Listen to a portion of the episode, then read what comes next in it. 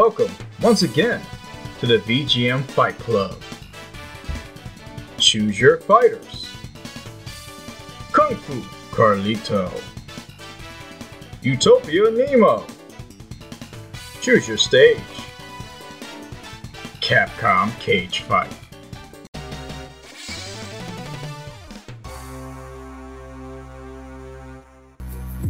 Thank you once again, folks, for joining me on the VGM Fight Club. I'm once again your host, your commissioner, the last region, Barrel Barrels. Um, so before I get into the match, into the match itself, just a few top of the show notes, just to kind of uh, get a glimpse of things that has been going on. So uh, this past week, uh, I, about three or four major events took place. Um, so I will go in order now, some of these events are actually major, as in world news major. At least one of them is. The other three are more just, you know, personal things for myself. So, um, first major event was on Tuesday. Uh, there was a Pokemon Direct for Crown Tundra DLC. It was announced that Crown Tundra will release on October 22nd. This is a huge thing for those of us who play Pokemon and who enjoy the game. Uh, for me, it's also a thing of the fact that in the trailer it revealed a lot of new Pokemon that are coming in, like um, versions and some returning ones. I'm just happy I get my Dragonite back. But now I have to go through the daunting task of going through my team and um, figuring out who I'm going to drop to replace, you know, who I'm going to drop so I can get Dragonite. So, um, and that's through the East Coast Pokemon League, uh, if any of you are curious. Um, but yeah, and everyone's big thing has been Galarian Slowking. Everyone's trying to figure out what the typing for this thing's going to be. Um, honestly, I'm thinking either Dark Ice, Poison Ice, Poison Psychic, just uh, or Ice, just any typing plus Ice. So maybe Psychic Ice, Poison Ice, who knows? Um, that was the first major thing. Uh, there was also the presidential debate, which. Uh, we're, we're, we're not going to talk about that. Um, I released the second episode of my podcast, Senpai's Playlist, and I invited my friend Claire on for the episode, and the topic was, you know, anime that made us cry. Um, and I had such a great time with doing a show with Claire that I decided to make her a permanent part of my um, podcast, Senpai's Playlist. So you will be seeing and hearing more of Claire if you listen to that podcast of mine. Third thing that happened this week was so we got announced on Thursday the next DLC character for Super Smash Bros. Ultimate. It's Minecraft Steve. Um, so my first initial reaction when I saw this was pure seething rage. I felt bamboozled. I felt like my faith had been tested. And I just kind of want to clear the air and get this off my chest. Like, I'm not as bad as I was before about it, okay? Um, I can understand now, like, honestly, looking at it from a different perspective, this is a great way to get kids, younger kids who might not play Smash Brothers, into the game because a lot of these kids they didn't grow up with like Mario and stuff, and if they did, they don't pay it no attention. They're more of the Minecraft, Fortnite, you know, generation, so on and so forth. Um, so this is a great way to get kids into a game that necessarily their parents grew up with. That you know, hey, son, you know, you play Minecraft, right? Yeah, Dad. Well, they got the Minecraft guy in Smash Bros. Let's play it together. So I can see it that way. But ultimately, I was upset because the first Fighters Pass had five incredible DLC characters, all from like different brands. Um, I think, wait, so Joker from Persona 5, Hero from Dragon Quest, uh, Banjo Kazooie, Terry Bogard from um, King of Fighters, Art of Fighting, so on and so forth. And then last but not least was Byleth from Fire Emblem Three Houses. Okay. Um, so then we were all waiting for like the second DLC, and you know, COVID happened, so things got held up. Um, so the first, so the second DLC dropped, sort of. Uh, the first person was Min Min from the game Arms, uh, which to me, when I wasn't too excited for her, I mean, but then again, I was like, that's part of course. It's a Nintendo character. This is a game about Nintendo characters fighting each other. So of course they gotta have a new character from a new IP that released on the current gen system. Fine. Then Minecraft. I, I, I just don't like Minecraft. I'm not saying it's a bad game. It's not. I, I'm not saying that. It just it's not my cup of tea. I felt like there like I mean there's God knows how many different people they could put in. Me personally, at first, like I said, I was still I was mad about it. I'm slightly irked by it now, but I'm over for the most part. But I just felt like, and even Sakurai, the guy who has made the game, has admitted to he really did not want this guy in here. But his higher ups was like, hey, you got to do this. So here we are. So it is what it is. I'm just hoping the next character will be someone of more substantial uh, quality, so to say. But moving forward, uh, the last thing that happened, which is kind of a major thing actually, uh, the president has been tested positive for COVID 19. Uh, he's currently in the hospital. Now, again, I don't do politics on the show. I'm never to do politics on the show. I would just voice my opinion about this, which is that it is tragic, in my opinion. I mean, I know a lot of people are like, oh, good, this, that, that. My thing is this it's tragic. Like, you don't want to see, I don't wish death upon anyone, no matter how terrible of a human being they are. Like Biggie Small said, like, you don't wish death upon someone because there's no coming back from that. There's not. So, it's a tragic thing. However, at the same time, if this isn't karma in action, I don't know what is. Because let's think about this. This man downplayed the virus, and there's a audio recording of him downplaying the virus, and he lied to the public about the severity of this thing, and he swept it. He was hoping this whole thing would blow over, and like he he could have definitely had the severity been given across by the president things might have been more different. Maybe this thing would have been beaten by now. Maybe we'd have got rid of it. I don't know. I can't, you know, the past is the past. However, he downplayed it. He didn't make a big deal about it. He was pushing for schools to open and all this stuff. And now, boom, now he didn't caught it. So, uh, again, if that's not karma in action, I don't know what is. So, that's my top of the show stuff. Um, oh, so, oh, one last thing. Like I said, shows will be bi weekly. So as of right now, the way my work schedule is set up, uh, I will probably do recording of the shows Saturday nights. Uh, except I think the Saturday, so my next show will be delayed a bit. So instead of releasing it on Sunday, I'll probably be releasing it Monday because on October the 17th I have plans.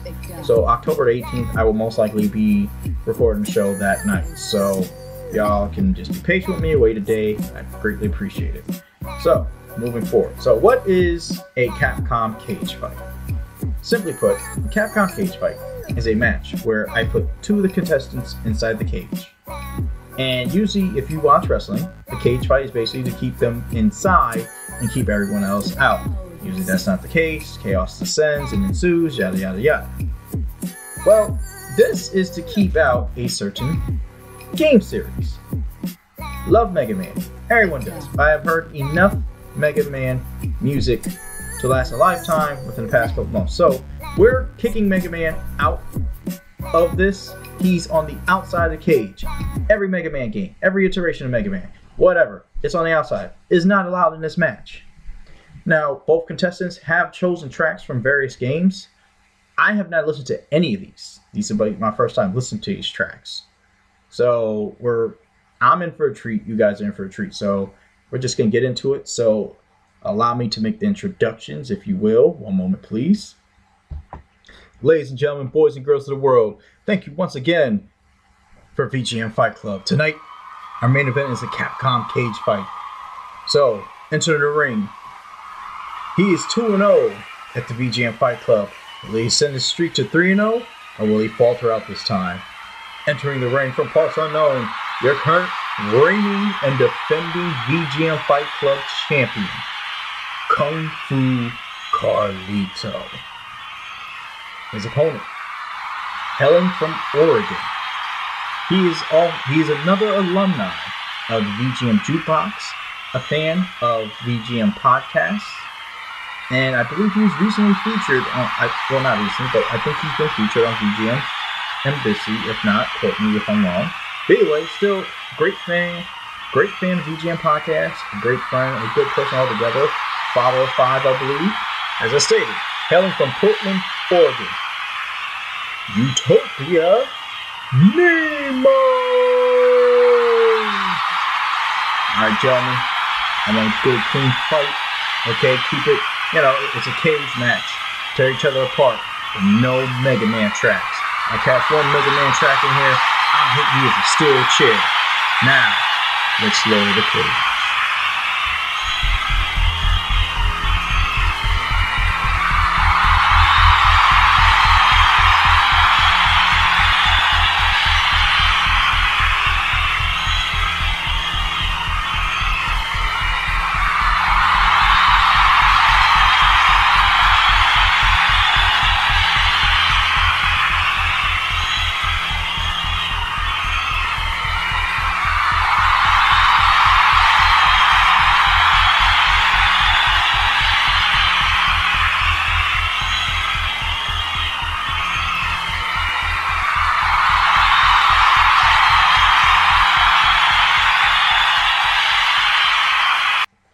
So as per the tradition, I roll a 20 sided dice and I ask one of the challengers odd or even. I asked Utopia Nemo, since he was a challenger, odd or even. He chose odd.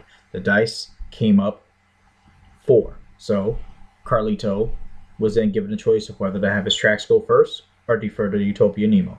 Carlito has thus chosen to let his tracks go first. So Carlito's first track is called City Lights from Street Fighter 2010, The Final Fight release on the Nintendo. So we're gonna go ahead and get a listen, and I'll get back to you with some information. And oh, also, Carlito has once again provided testimonial, which is great. And Utopia Nemo has also provided testimonial, but with a twist. So Utopia Nemo has requested for his testimonials to play before his tracks. So this will actually be quite interesting. So here we go. City Lights, Street Fighter, the 2010 the final fight.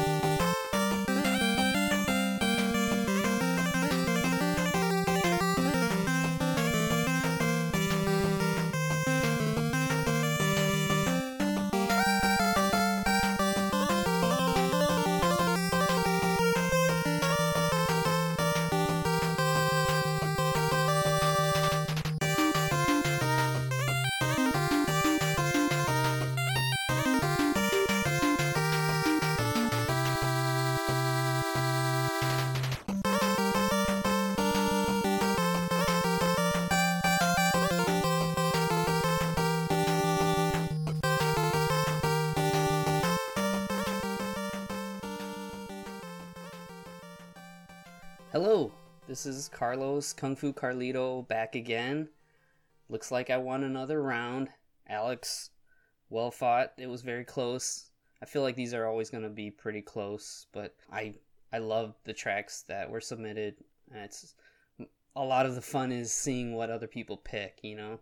I'm trying to do my best to pick stuff that's kind of fun, stuff that people like, but also represent me. So it's kind of a challenge finding that. And again, with these picks here uh, for this third match, I feel the same way. So this time we are doing Capcom Cage Match.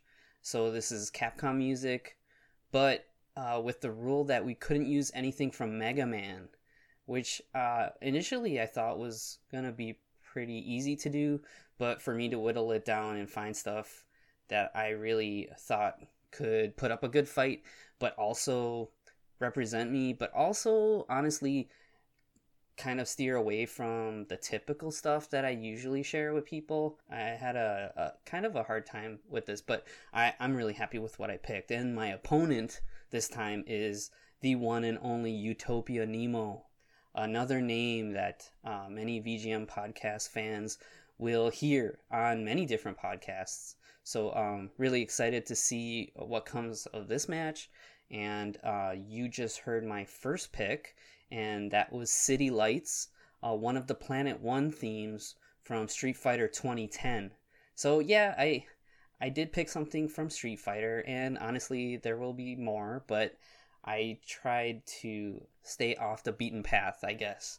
This soundtrack from Junko Tamiya rules, and the game's a lot of fun too, and it's kind of interesting because in Japan it was also called uh, 2010 Street Fighter.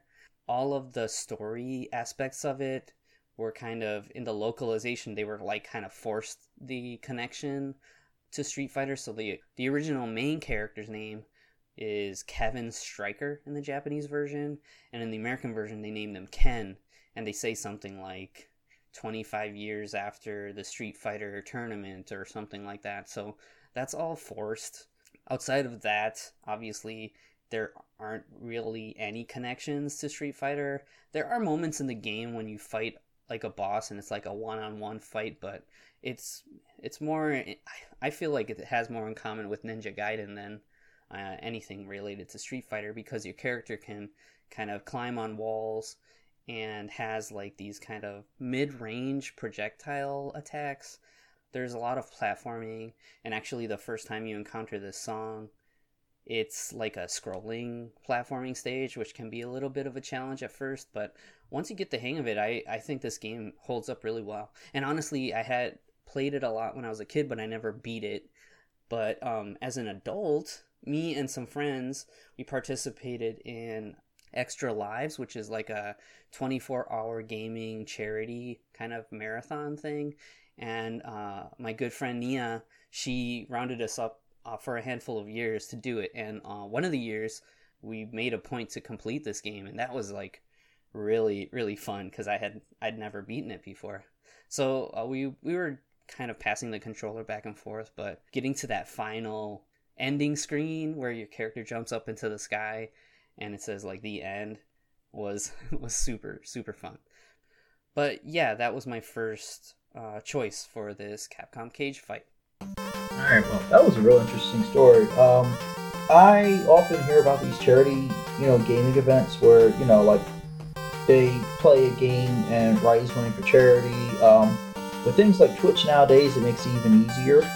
Uh, but yeah, I've honestly never played this game. Like I said, the only time I've heard of it was from um, Angry Video Game Nerd. But um, pretty solid track, you know. It's Nintendo track. Nintendo game. So we're going to hear Utopia Nemo, whose testimonials will be coming before his tracks, and I believe his first track is. His track is from the game Okami, and it's called Okami Reset by Ayaka Hirahara.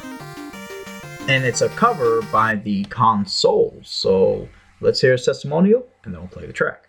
And I'm excited for the chance to participate in VGM Fight Club. Alright, let's get to it. My first track is a cover of a track called Reset from Okami. It was composed by Ayaka Hirahara, and the cover is by the Consouls. Enjoy.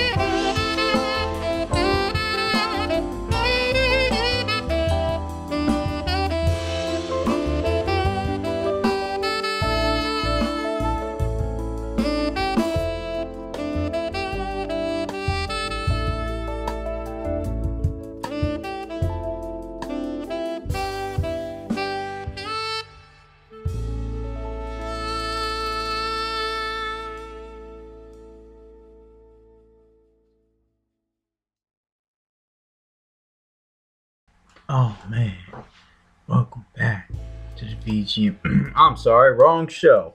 All right, uh, that was Utopia Nemo's first pick for round. Well, his pick for round one, Reset, a cover by the Consouls. Um, I personally have never played Okami. Um, nothing against it, just it's one of them games that never really grabbed my attention. I mean, it looks beautiful and all that stuff. Um, I know Okami is in Marvel vs. Capcom 3. Also, um, the final boss of Tatsunoko vs. Capcom, I believe, is the final boss that you fight in Okami. Don't quote me on that, but oh my god, like this, this is definitely going on the VGM Jazz bonus album that I'm putting together. So, you know, keep a lookout for that. Like, I just need a few more songs and I can make a full, complete episode. It's just gonna be a little bonus episode, but man, um, Oh, see, now I'm a little mad because I think the Consouls was at MagFest this year, and I completely missed them. Like, oh my god. So, anyway, so there's round one. So while Carlito went the you know nostalgic classic route, uh, Utopia Nemo went the smooth, calm route. So, you know, round two, uh, Carlito's first track is from a game.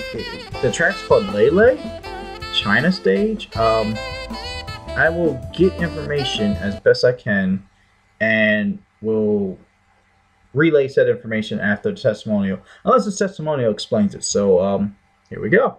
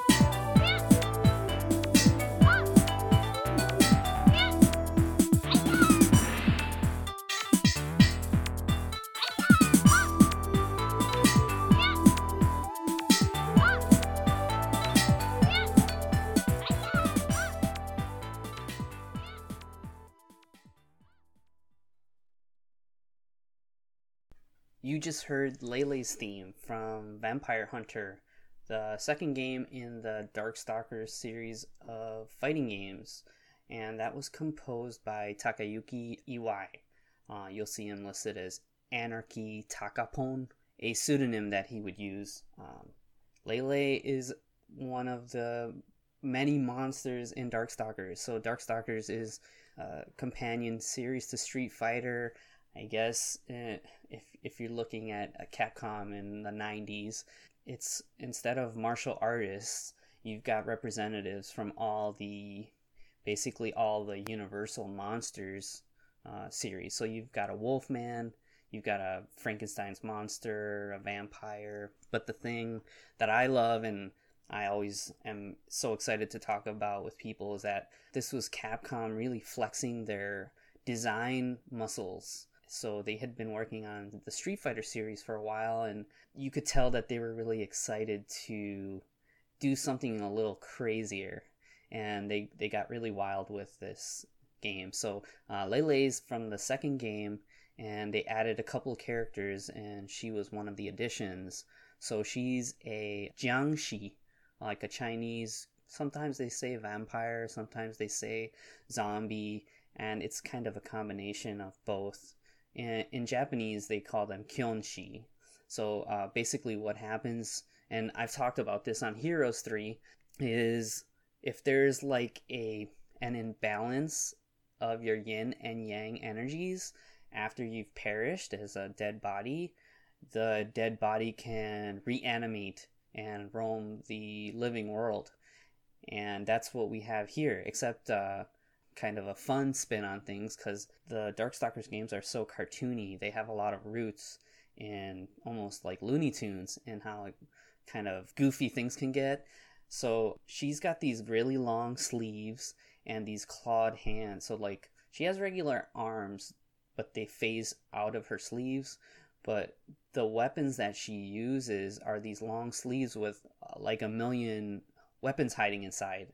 And that's kind of like she's kind of like a Dhalsim character. So you have not stretchy limbs, but she has very long weapons that can shoot out. and she's actually my main character that I play as in Vampire Savior. She her playstyle is kind of annoying because you're you're tossing projectiles at different trajectories, kind of dogging your opponent. And actually that's an interesting fact too is that her projectile is kind of a random selection of different items and some of them are Capcom Easter eggs. So there's like Chun-Li's bracelet and there's an Akuma statue. So Akuma, uh, one of the antagonists from the Street Fighter series, but that Akuma statue is actually pretty valuable to her weapons cache because whenever you're throwing these objects, if you see the Akuma statue throw out, you'll know that the next projectile that you shoot, if it connects with your opponent, they'll get stunned they will be dizzy, so they're opened up for a combo. So whenever you're doing kind of your your your setups, your gameplay, you want to keep an eye out for that Akuma statue, and you can set up some pretty dirty stuff. So in the corner, if you use the strongest version of her projectile, it goes almost straight up and actually acts as an overhead. So I talked about overheads a little bit last time. So you have to block it high. So what you can do is you can knowing that you have the dizzy projectile coming up after the Akuma statue, you can get your opponent in the corner and throw that high overhead projectile, and then you can pursue them with a low when they wake up. So they have to block low, but that means there's no way that they'll be able to block the the dizzy projectile. So they have to either take the low hit and continue getting mixed up in the corner, or take the stun and eat a eat a, a big combo.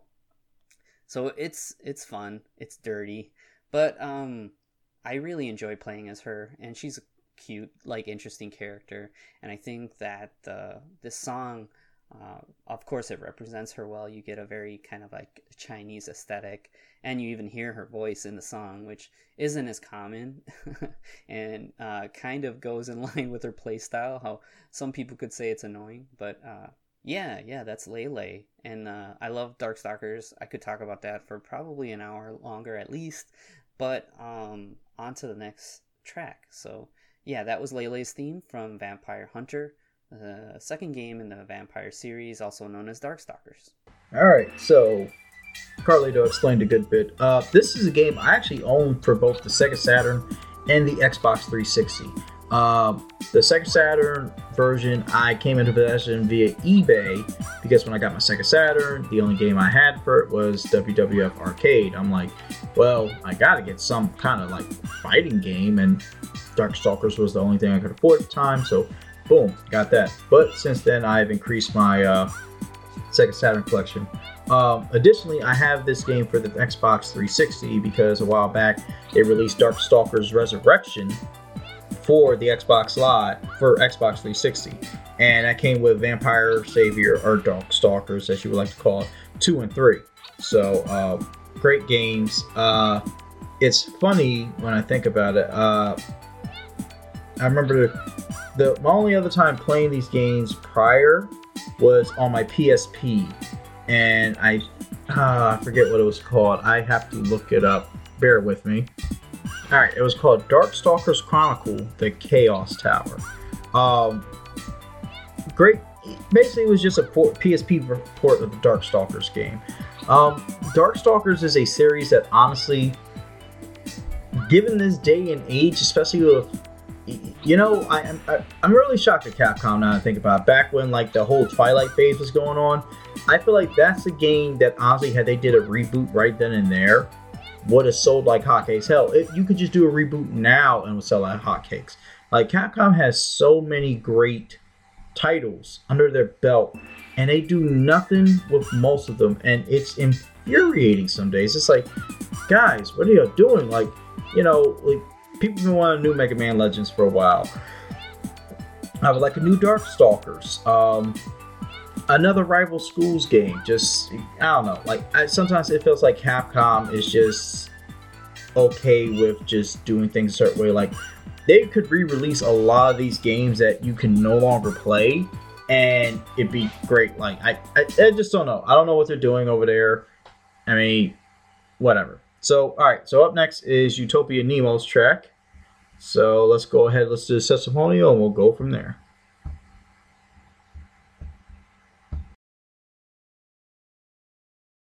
A lot of Disney games, and most of us know that the DuckTales Moon theme, composed by Hiroshige Tonomura, is considered by many to be one of the greatest 8 bit tracks ever composed. So I have for you a remix of the Moon theme called the Arcien Remix by Arcien.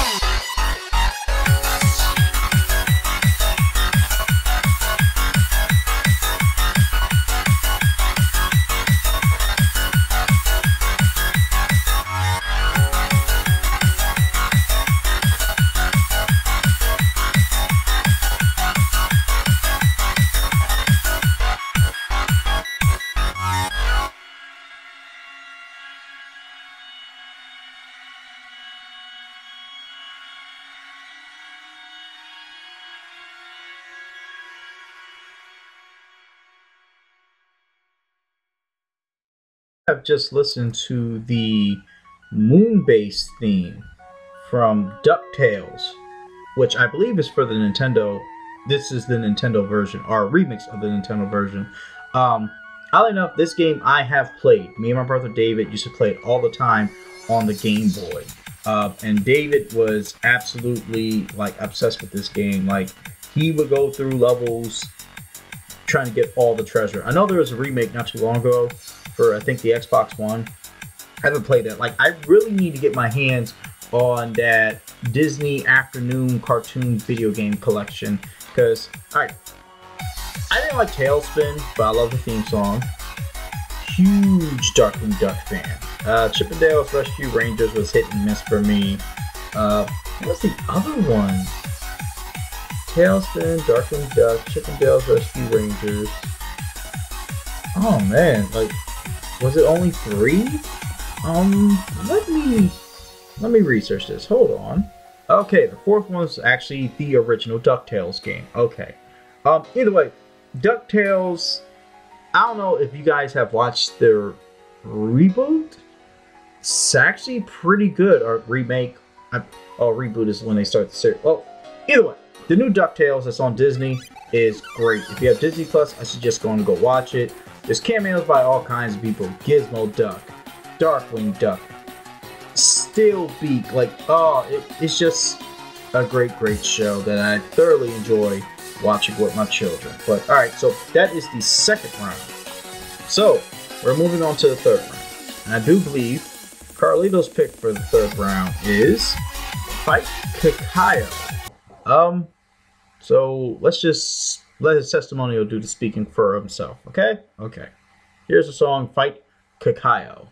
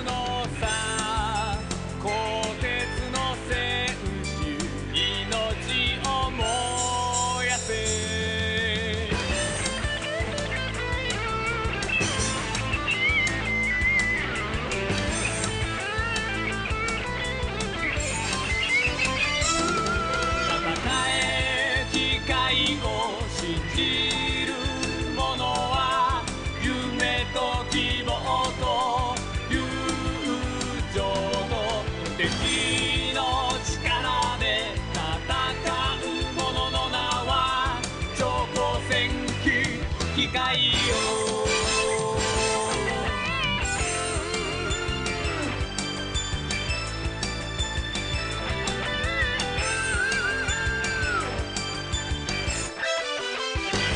大地に吹き荒れる地獄の嵐迫る脅威に今こそ立ち上がれ。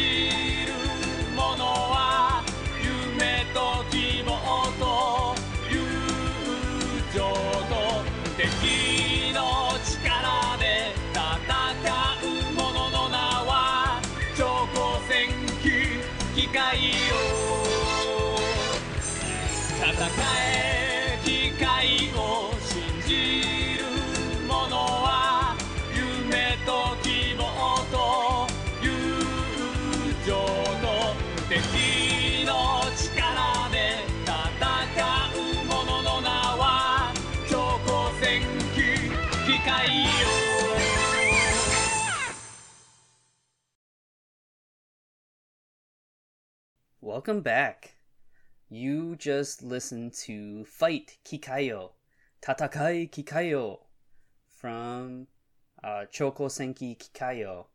This was released in America for the Dreamcast as Tech Romancer, which is a, a cool name too. But uh, so Kikaioh is a 3D fighting game by Capcom. I feel like not a lot of people talk about it, but I I love it. Uh, not definitely not as a competitive fighting game, but just kind of a fun fun fighting game. And it's a definite recommend from me if you still have a Dreamcast in some form. So uh, the gimmick with this fighting game is that all the robots represent different tropes from mecha anime over the decades.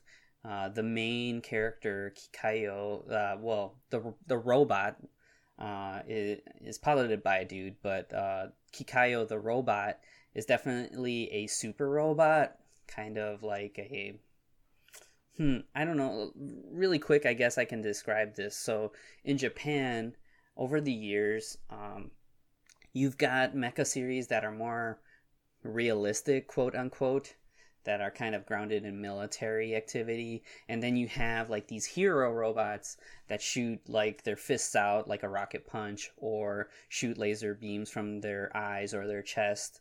And oh, i guess something like more like a voltron uh, is what people would uh, know as a super robot. And that's yeah so you have real types which are like gundams and then you have super types which are like voltron you got representatives from both sides here. They're all originals, but they're definitely almost parodies of uh, familiar mecha from anime. So uh, you've got the like a Robotech Macross jet fighter that can transform into a jet in uh, like mid combo, which is pretty cool.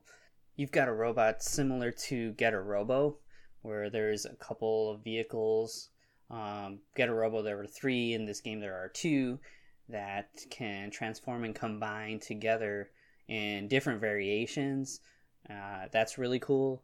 I think you spend like a meter to to switch between the two, but it's really fun to see that mechanic incorporated into a fighting game. And you've got something like a Gundam that has like a you know a, a rifle and a beam saber I, I also like they have a character that's basically like Ultraman, but also like an Evangelion uh, unit, which is uh, almost like ahead of the curve on that kind of on the nose comparison between the two series. Like nowadays, you'll see people talking about how Evangelion is very uh, inspired by Ultraman. It's super super fun, and I played it in the arcade when I was lucky enough to have an arcade within kind of a drive, but worth uh, worth going, called uh, Super Just Games, also known as Nickel City. So you'd pay a couple bucks to go to this arcade, and everything in the arcade ran on nickels. Uh, the other thing that's really cool about this was back in the day, it used to be run uh, like a, a chain of arcades owned by Capcom. So with that, you'd get a lot of Capcom games in the arcade, and one of them was this Techromancer Kikaioh. So uh, I was able to check this game out, and then when it came out in the Dreamcast, definitely was playing it then. And this was a an era where, for the first time, home versions of fighting games were better than the arcade version. So uh, something like Soul Calibur, when that came out on the Dreamcast, or um, uh, shortly after that, like Tekken Tag. Uh, these games would look better at home than they did in the arcades, and Kikaioh was definitely an example of that.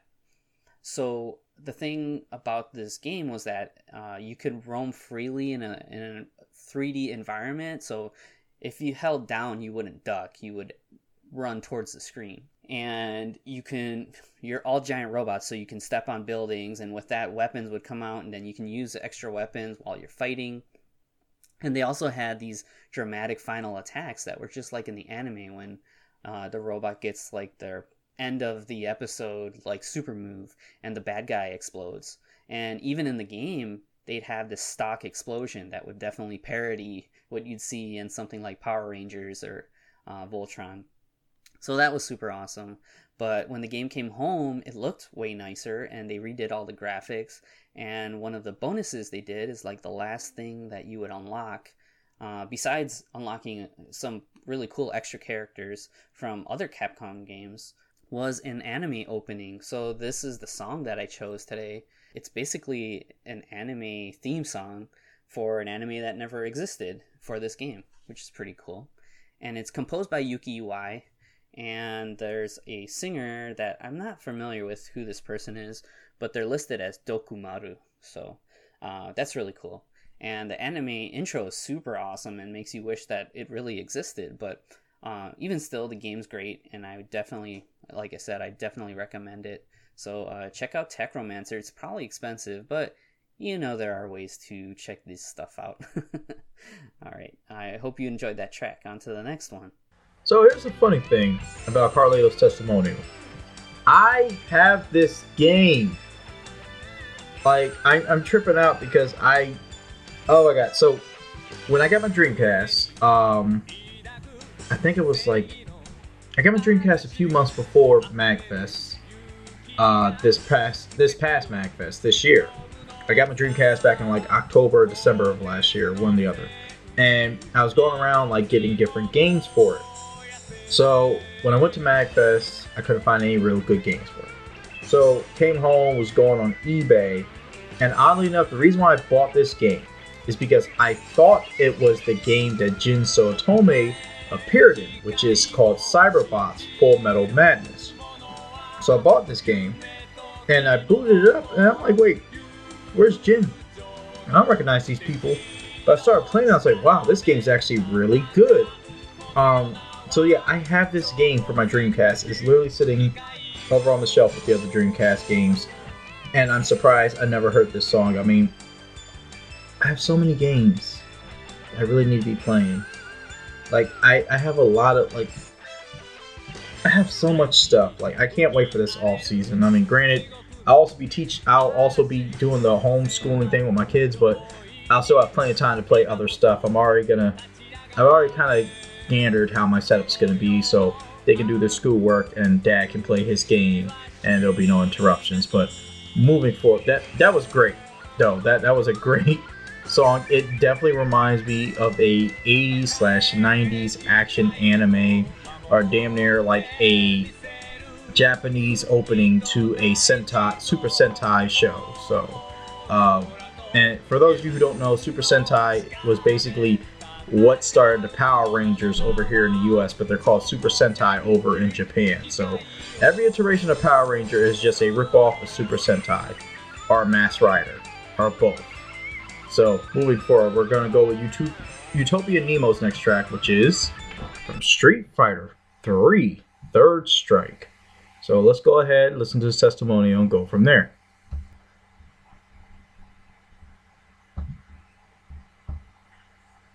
Street Fighter!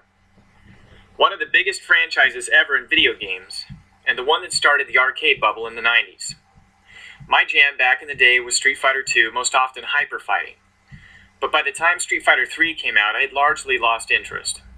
But after hearing episode 27 of the VG Embassy, where Ed Wilson and Rob Nichols talked about drum and bass, I realized I had to give Street Fighter III another chance. This track I've chosen is not actually drum and bass, but as a complete track, it held my interest more than any of the others. This is Theme of Q from Street Fighter III Third Strike, composed by Hideki Okugawa. Enjoy.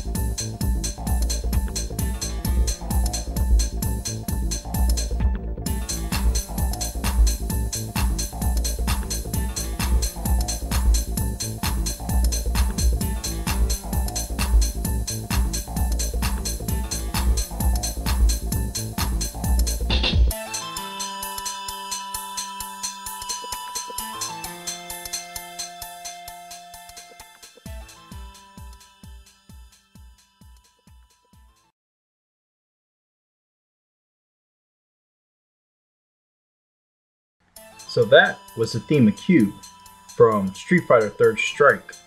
Um, I believe that was an arranged version. I don't know for sure. Now, I personally, uh, when it comes to Street Fighter, I have a varied history. See, Street Fighter technically was the first fighting game I've ever played. Um, when I was about, wow, actually around my son Eric's age, maybe a little bit younger, between the age of four and five. Hold that thought. As I was saying, between the ages of four and five, um, there was this laundromat my mother used to take us to when, to do laundry. There was a Street Fighter cabinet there, and this was the original Street Fighter 2. Okay, uh, only had eight characters. You had you didn't have access to um, what's his name? Uh, Vega, Balrog, Sagat, or Bison. Alright? Um, when we finally got like a Sega Genesis, technically the first fighting game we had was Mortal Kombat. We didn't come into possession of a Street Fighter game too much later. I mean, we played Street Fighter at other people's houses whenever, like, we had the opportunity. Again, like I've stated before, my childhood wasn't that great. Either way, um, so we grew up on Street Fighter 2. Uh, honestly, I completely skipped Third Strike when I was out during its heyday. To me, Alpha 3 was always the best one. Um, I didn't play Third Strike till they came out with the Street Fighter Anniversary Collection, which had, I believe, Street Fighter Hyper Super Street Fighter 2 Hyper Fighting, what whatever definitive edition of that was. Third Strike, and also on the disc was Street Fighter 2 the animated movie. Um which is a great anime. So I didn't get to I played Third Strike then, still wasn't into it that much. It wasn't until they ported Third Strike to the Xbox 360 that I actually played and really sat and tried to play and beat as best as I could. And I believe I beat the game with Ryu the first time around. And it was funny because I was trying to learn different characters. And honestly, like the best I could do was using Ryu, Ken, and Akuma. Because I wanted to learn how to use Alex, but he's a grappler. That's not my thing. Uh, Remy, also not my thing. Uh, it's funny because Street Fighter Third Strike was, in my opinion, one of those Street Fighters that was just kind of odd. Like everyone talks about like EX and stuff, but to me, Third Strike was like the oddest one because of all the characters they had. They were all just very odd versions of themselves, and like the normal people was gone. I mean, Remy was about the closest thing you could get to um, Guile there was. Uh, Hugo was basically Zangief, or was it Andre? Wh- whatever his name is. I think it was Hugo. Um, yeah, Chun Li. You had Ibuki. You had Makoto. Um,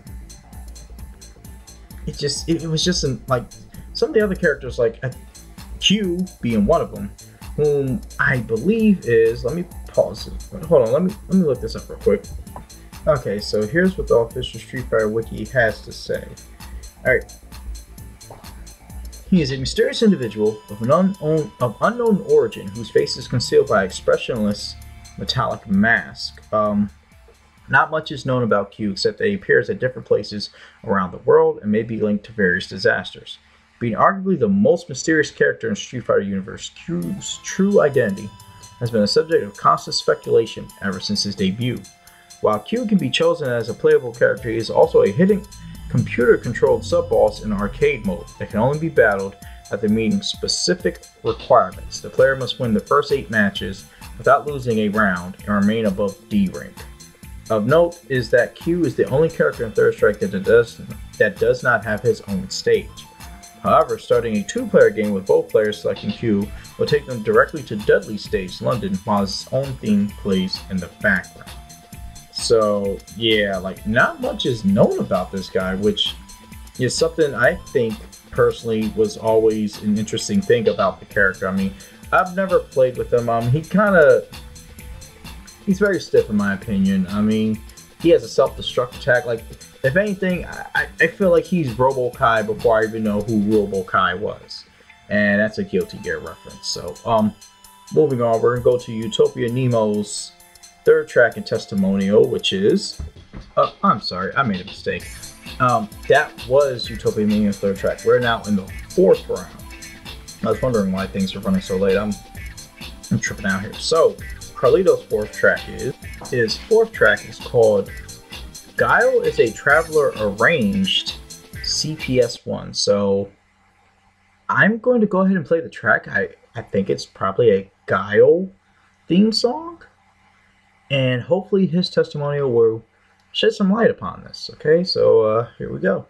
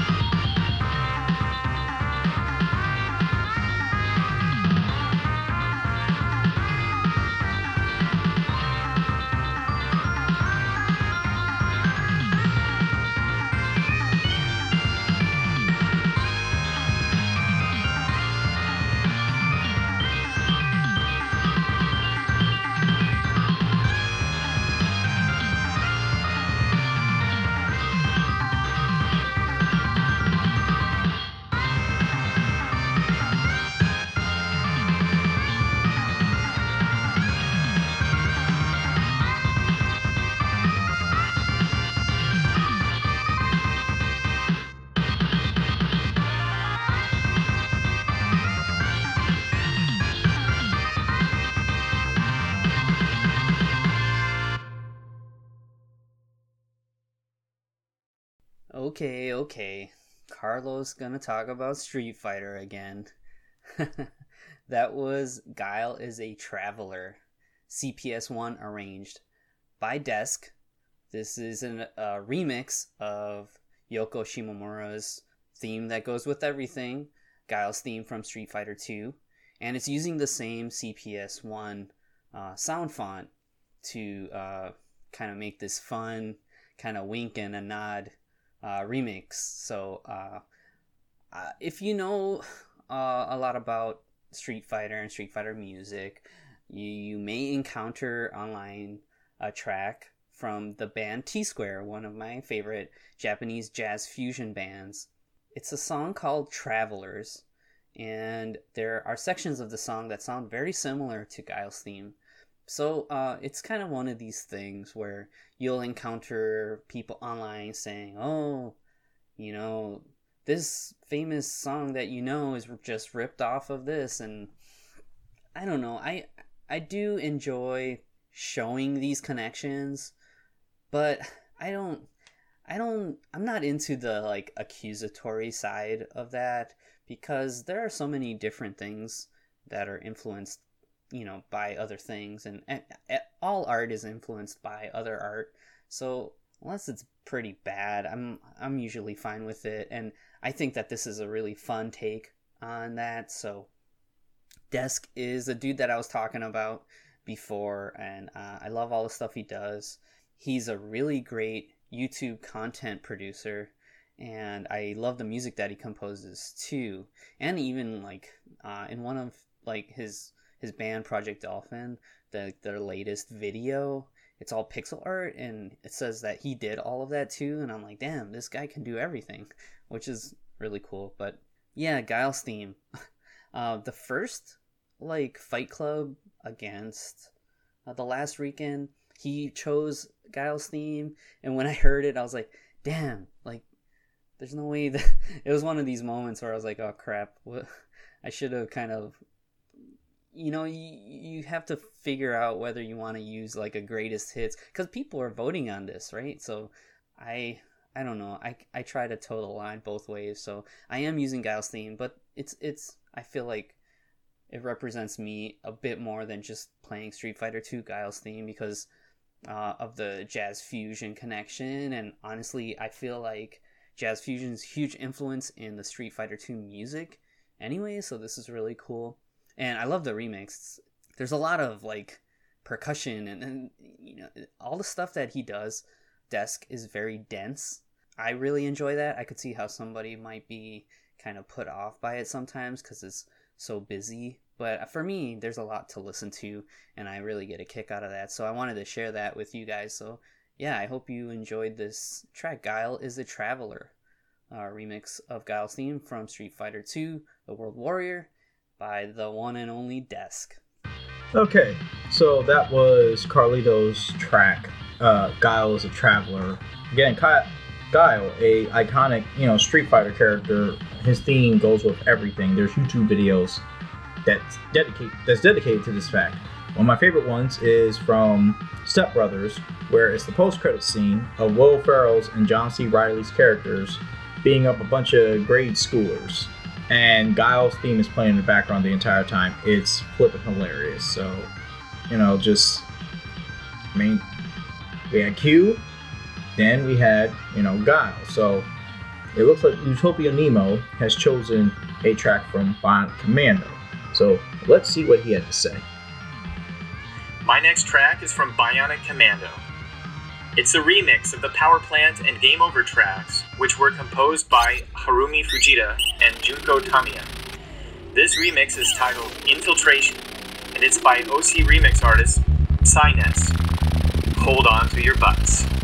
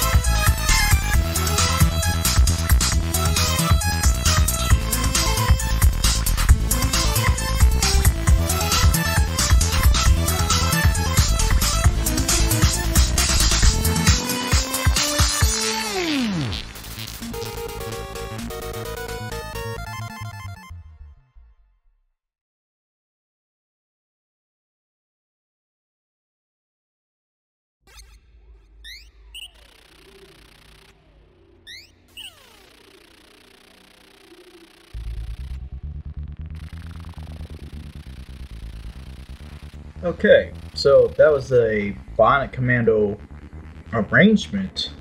Um, again, never played the game. Uh, track was pretty decent, very um. I can't really. I want to say techno, but not techno. It was a good track. It was honestly. Um. Just, and I do apologize for the um way Utopia Nemo's voice sounds. Um, he sent me the audio tracks for his testimonials. And I ripped them from Discord and I put them on the laptop. And when I tried porting them to Audacity, it gave me this error message. So I'm basically playing them and recording them from the microphone like I'm regularly recording. So it's working so far, but you know, we'll see how it sounds in the final product. That being said, we're on to our final round. Now, both these guys have brought some killer tracks, some killer beats. They're, they're, they're bringing the heat. So one has to wonder, like, what does Carlito have in store? What what has he brought to play with today? And it would appear he has chosen a track called "The King of Dragons." I have no idea what this is, but go ahead and play it, and then again he'll elaborate most likely. So here we go. Actually, it's called King of Dragons. Whoo!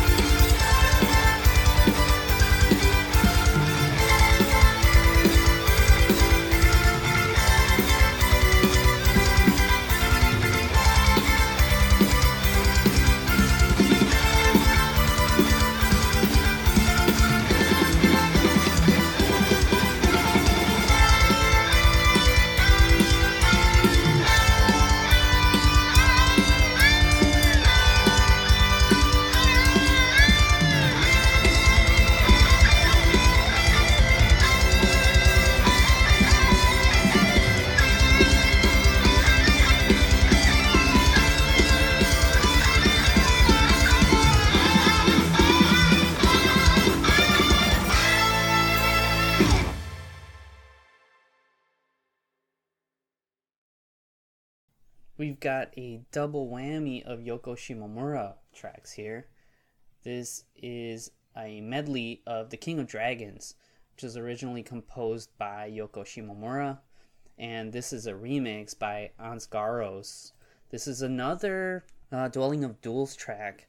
I know it's a medley, so I felt kind of iffy about submitting this for the Fight Club, but I got the go ahead from the last weekend, so here we are. And honestly, King of Dragons, Yoko Shimomura, kind of one of my favorite soundtracks from her in her time with Capcom. And yeah, that is including Street Fighter 2. There's a lot that I really like about the King of Dragons soundtrack and the game itself. It's a beat 'em up uh, fantasy. I feel like I really enjoy uh, Western fantasy through a Japanese lens. so stuff like this, stuff like the Dungeons and Dragons beat 'em up. Later on, Dragon's Crown, and in anime too. So like Escaflowne and Record of Lodoss War. Uh, these are things that I really enjoyed. Yeah, so this uh, medley is pretty rocking. So uh, this is my fifth track for the fight. So potentially the last track, unless there's a tie. We have like a special tiebreaker track, and I wanted to kind of exit with like this kind of big rocking. I mean, you know, it's a fight, so I don't feel like there's a lot of room for kind of low tempo. Unless it, like there was a low tempo theme, like a chill fight, that'd be pretty awesome. Because I really enjoy a lot of chill VGM tracks. But this arrangement kind of has it all. Wailing guitars, harmonized guitars, which is something that I always really like, and it covers all of the tracks that I really enjoyed because uh, I would have had a hard time just picking one track from King of Dragons. So here we go. I used all of them. the beat 'em up's pretty simple, but a lot of fun. You can pick from different classes. I like the the cleric dude, but honestly, if you're playing by yourself, the wizard's like the best one because he has like this kind of projectile, and as you uh, progress in the game, your attacks get better and better. You like level up. There's like this kind of minimalist like RPG progression with the game but all the monsters are really cool. You've got your lizard men, you've got your like Harryhausen skeletons with sword and shield, and you fight all the things you want to, like um, like a uh, like a treasure, like cave with a dragon in it. You got like little slime guys, and the sound design is really cool for the game too. So there's like weird sound effects that kind of take you through this fantastic world. Uh, there's a mechanic where you have magic spells, but they show up as an item that kind of is an orb that's floating around. And every time you bump into the orb, there's this kind of wobbly sound effect that I really like.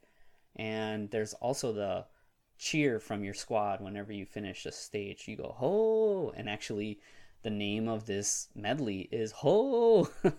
referencing that. So that's a lot of fun. And if you haven't played this, uh, I would recommend it. I, it's on the Capcom Beat 'em Up collection, and you can play it online. And actually, I've been, I sh- there's I have a coworker that's like I know likes it, and I don't know anybody that likes this game as much as I do. And I was like, yeah, we should play, but we never really found the time to play. So um, I I want to play through it at least online with somebody because in person is not really a thing right now. But yeah, check out that Capcom Beat 'em Up collection because there's a lot of great stuff on there, and King of the Dragons is just one of those, and I would I'd buy it for that alone. But uh, yeah, so uh, again, that's King of Dragons. Oh, originally composed by Yoko Shimomura, and this medley was arranged and performed by Ans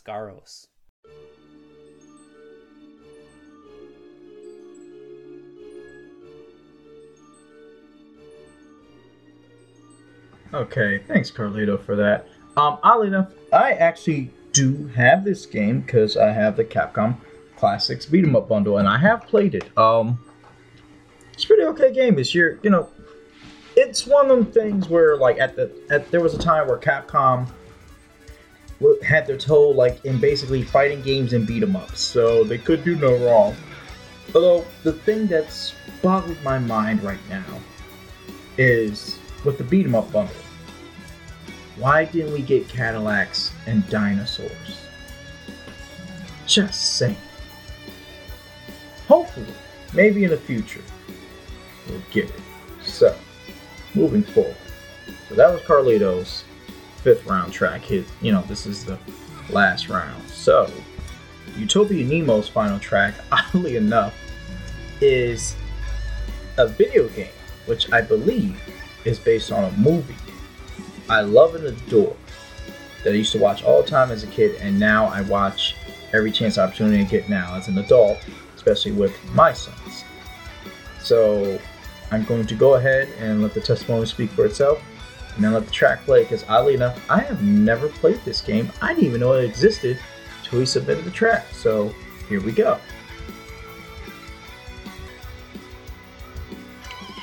All right.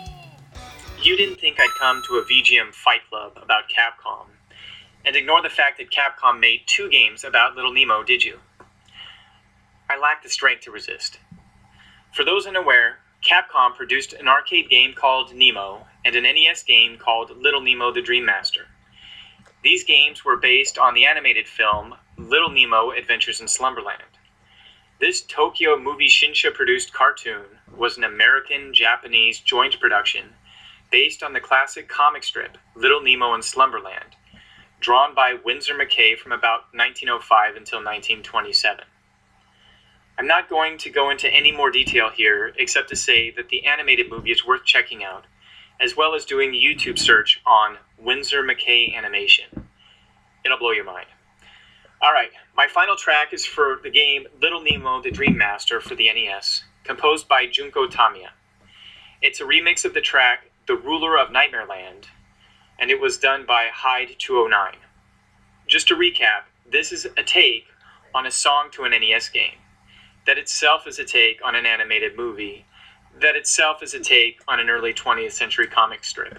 and it feels like a 90s British alternative song had a tumultuous relationship with an anime soundtrack, and this was their love child.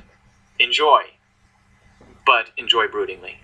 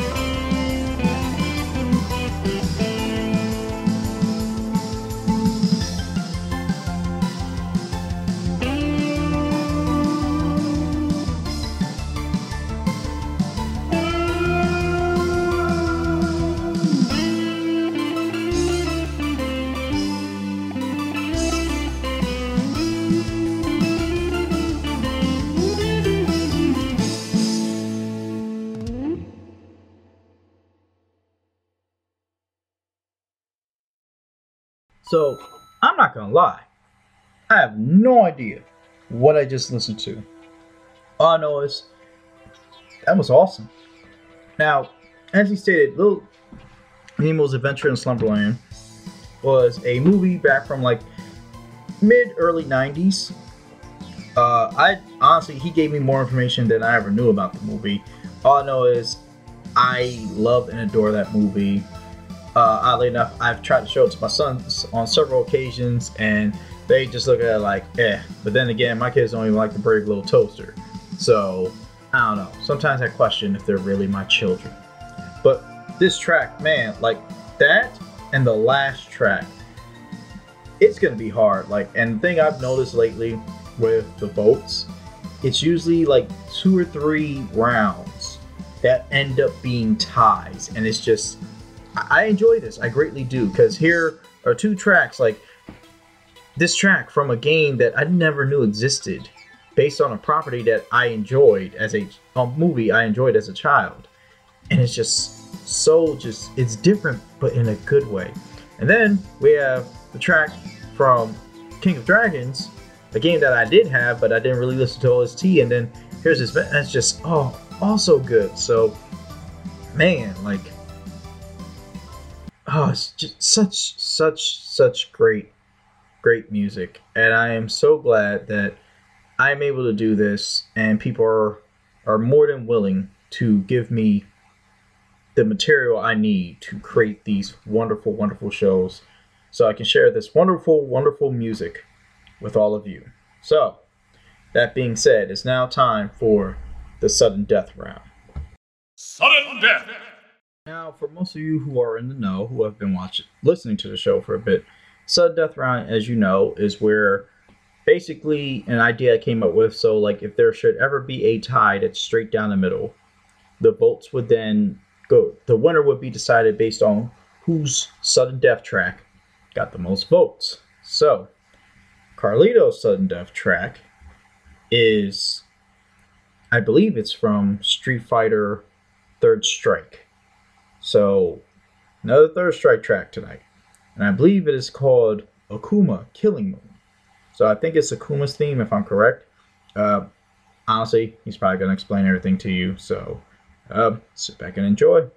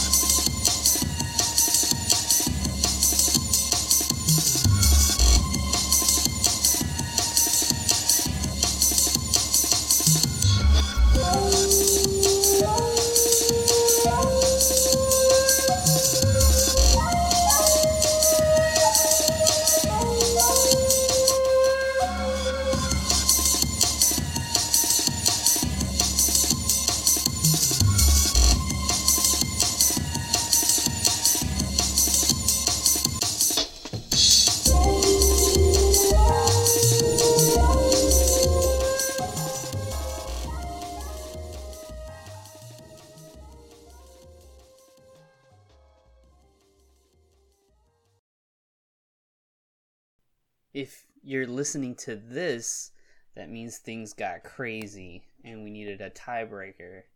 This is Killing Moon, Akuma's theme from Third Strike, composed by Hideki Okugawa. Yeah, Akuma, serious business. Uh, this is my final attack towards Utopia Nemo. Akuma's an awesome character. He's my main in Third Strike. I'm not super good at Third Strike. I'm okay, but uh, Akuma's kind of like my safe choice. I've always wanted to play characters like Dudley. I play Oro, but uh, I'm gonna probably get messed up if I'm using him. I think he's really fun. Actually, he's gonna be in Street Fighter Five, so I might check him out in that game. Even though I'm not super into Street Fighter Five. Yeah, if Akuma shows up, you know, uh, things are going down.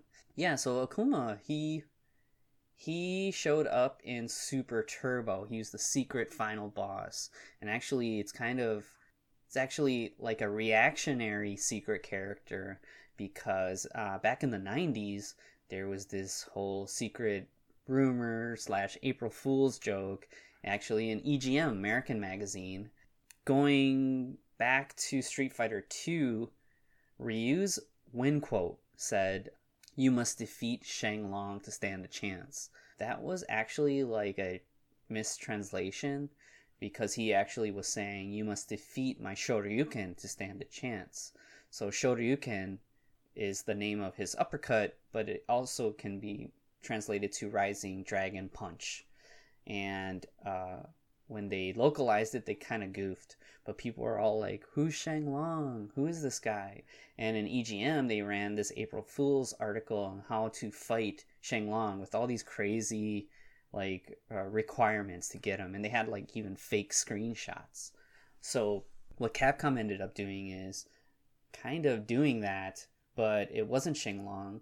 Is a character called Gouki, who is basically a head swap of uh, Ryu and Ken, but uh, very powerful character. And you had to get like I think it was like three or five perfects, and you had to have a certain amount of points, I believe, and you couldn't use any continues. So, right when you're gonna fight M Bison at the end, Akuma shows up and defeats M Bison in one fell swoop, and you're like, whoa! And you have a chance to fight against this true final boss. And he shows up in the intro for Super Turbo, where you have Ryu all huge, getting ready to shoot a Hadouken. Uh, Akuma shows up in flashes during that sequence. He's visually inspired by uh, these Buddhist statues. They're called Nio, they're like these warrior guardian statues that you'll see in front of Buddhist temples. The key art for Akuma in Super Turbo, instead of having this kind of solid fighting stance, like Ryu with your fist closed and guard up, Akuma has this kind of enraged look on his face, and his hands are kind of opened up, but in a like very aggressive stance, and it definitely calls back to these uh, Buddhist statues, which is really cool and kind of is like like letting you know Akuma's like this ancient force, you know, it's like the true martial artist. And he also represents almost like a Star Wars kind of Darth Vader, Luke Skywalker, like if you choose the dark path, like this is what you could potentially end up being. And when it comes to Ryu's storyline throughout Street Fighter, that's a struggle that he always is dealing with. But yeah, Akuma's pretty cool. And after he showed up in Super Turbo, um, he became kind of like this kind of secret character mascot. He shows up as a secret character in a couple other games. X Men Children of the Atom being one, which was the first ever Street Fighter X Men crossover, having Akuma in that. And he would show up as a robot character in Cyberbots, which is like really fun. It's a mech called Zero Gouki, and he's definitely inspired by Giant Robo, the the '90s anime. Also, um, uh, calling back to early tokusatsu shows. So beyond that, yeah, Akuma is like for me more fun to play than Ryu because you can do more combos and stuff. And Third Strike, there's a bit of that too. So um, you can juggle a lot more with Akuma. His um, Hurricane Kick uh, leads to Shoryuken, leads to Super Fireball if you're using Super Art 1. That's what I always use. and he has some pretty cool level threes. He has the Raging Demon, uh, where he teleports towards you and grabs you, and the screen goes black. That's always fun to see. He has the um, KKZ, which is escaping me what it actually. It's a Japanese term, but KKZ is like a level three or level two max level super, where he raises his hand to the heavens and strikes the earth, and there's a huge shockwave. And um, I think that's like, I, I don't think you can parry that move. It's like one of the only moves in the game that you can't parry. In Third Strike, if you tap forward when you're being attacked, you do this defensive parry, which is really cool. But yeah, anyways, okay, Akuma. I've been talking a bit, but yeah, that's my final strike. Not the third strike, not the fourth, fifth, sixth strike towards you, Utopia Nemo. So uh, well fought. Excited to hear what you have, and uh, yeah, I'll I'll see what happens. Good luck. You know, I do like how everyone, for the most part, uh, gets along well. And don't get me wrong, I do kind of instigate, antagonize, and whatnot. Like these two, like Utopia Nemo was really looking forward to this fight too. So like I was trying to build up a good bit of hype. But yeah, Akuma. Um, my history with Akuma is as follows: my baby brother Daniel, uh, one of my very good friends Sean, who is also like a brother to me. He, um, they are both heavy Akuma users. I have a friend named Mike who uses them, but not like how Daniel and Sean uses Akuma. Like that's their guy. Um ultimately it's great track. You know, again, third strike. Hell of a game. So now we're going to Utopia Nemo's track, which I'm be honest, I don't know what this is. At all just I'm gonna let the man speak for himself, and that's all I got. Bonus round! Alright, the only question I had during my selection process was what do I do about Street Fighter 2? That soundtrack may be the most influential game soundtrack of the early to mid 90s, and for good reason. I tried to go off the beaten path for my selections, but I couldn't get away from good old Street Fighter 2. So my sudden death pick is a take on Guile's theme composed by the goddess of VGM herself, Yoko Shimomura. This song was written by Heather Ann Campbell with music by David Schmoll.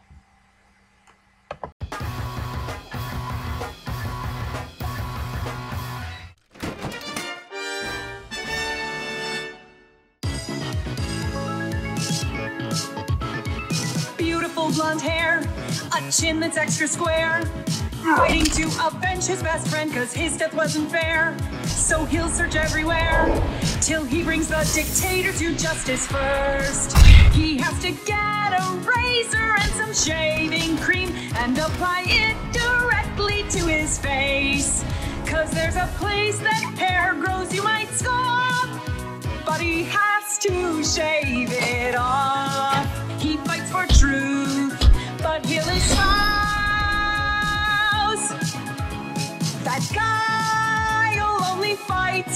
without his eyebrows. Sonic booms and flash kicks are his style, but when you think of Guile, remember his lifelong vow. Never go out with fucking eyebrows. Go USA, but go away if you are Guile's eyebrows.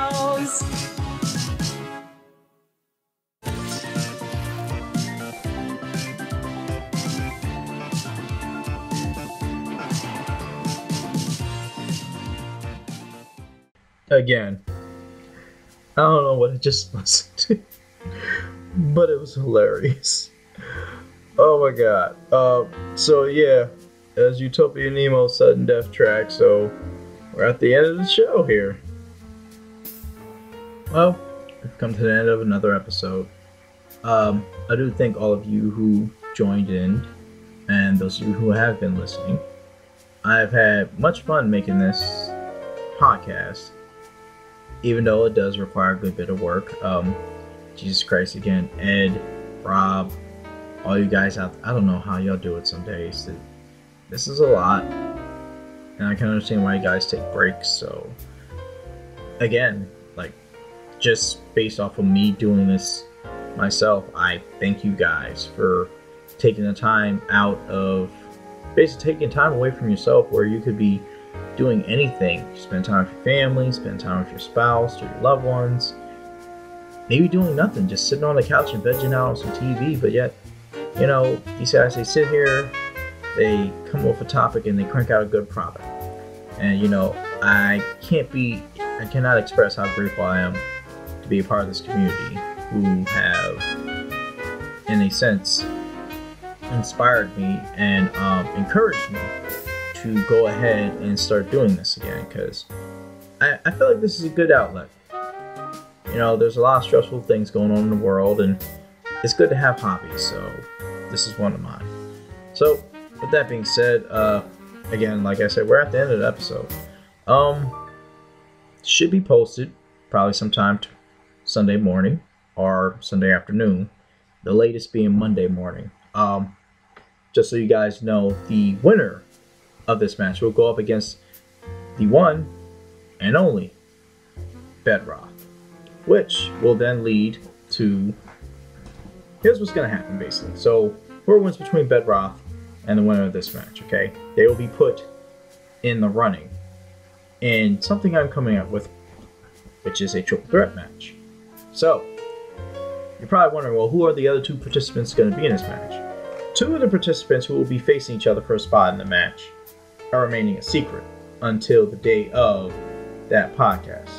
The other two will be myself and the messenger, Alex the Messenger. Now, in terms of a topic for Minds in the Messenger show, I have yet to decide. Um, so if anyone else has an idea for a topic, by all means, you know, let me know. Put it in the Discord, put it on the Facebook group. Probably Discord more than anything, because I don't think anyone's even bothering with the Facebook group.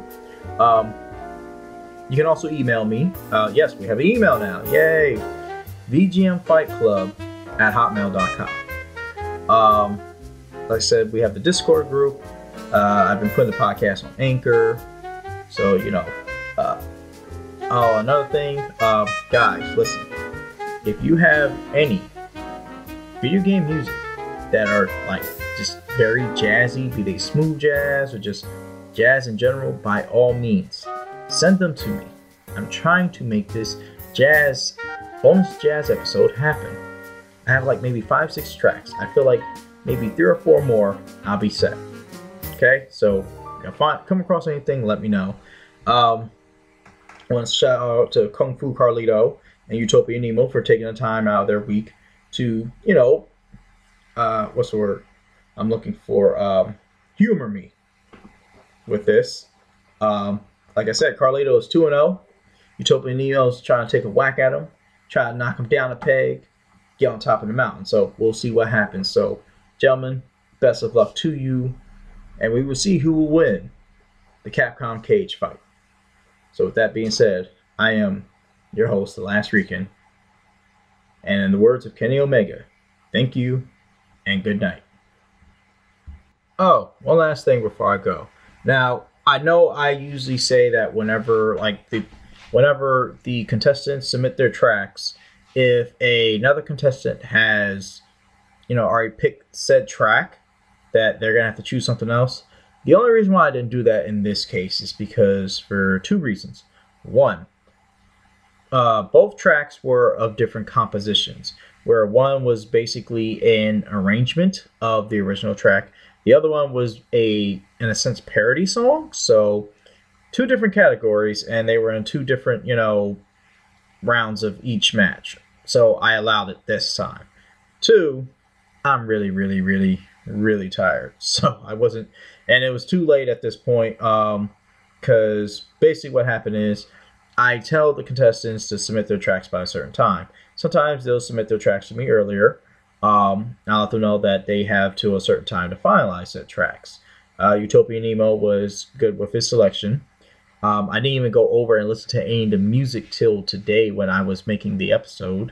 And Kung Fu Carlito submitted his literally kind of like at the last minute last night. And I was already tired from work. I had worked an 11 hour shift and had to be up at 6 o'clock in the morning to be right back out the door to work another five to six hour shift. So yeah, so just future reference. Um, if it's two different compositions and it's not the same song, fine. But I might have to start. I don't know, because God, how many how many how many times can like that's three times that I've heard Guile's song on his show, and this is only the third episode. So, uh, I'll, I'll figure it out. I'll probably have to make a roll. Just you know, we'll go from there. Either way, just I hope you guys enjoy the show. Bye.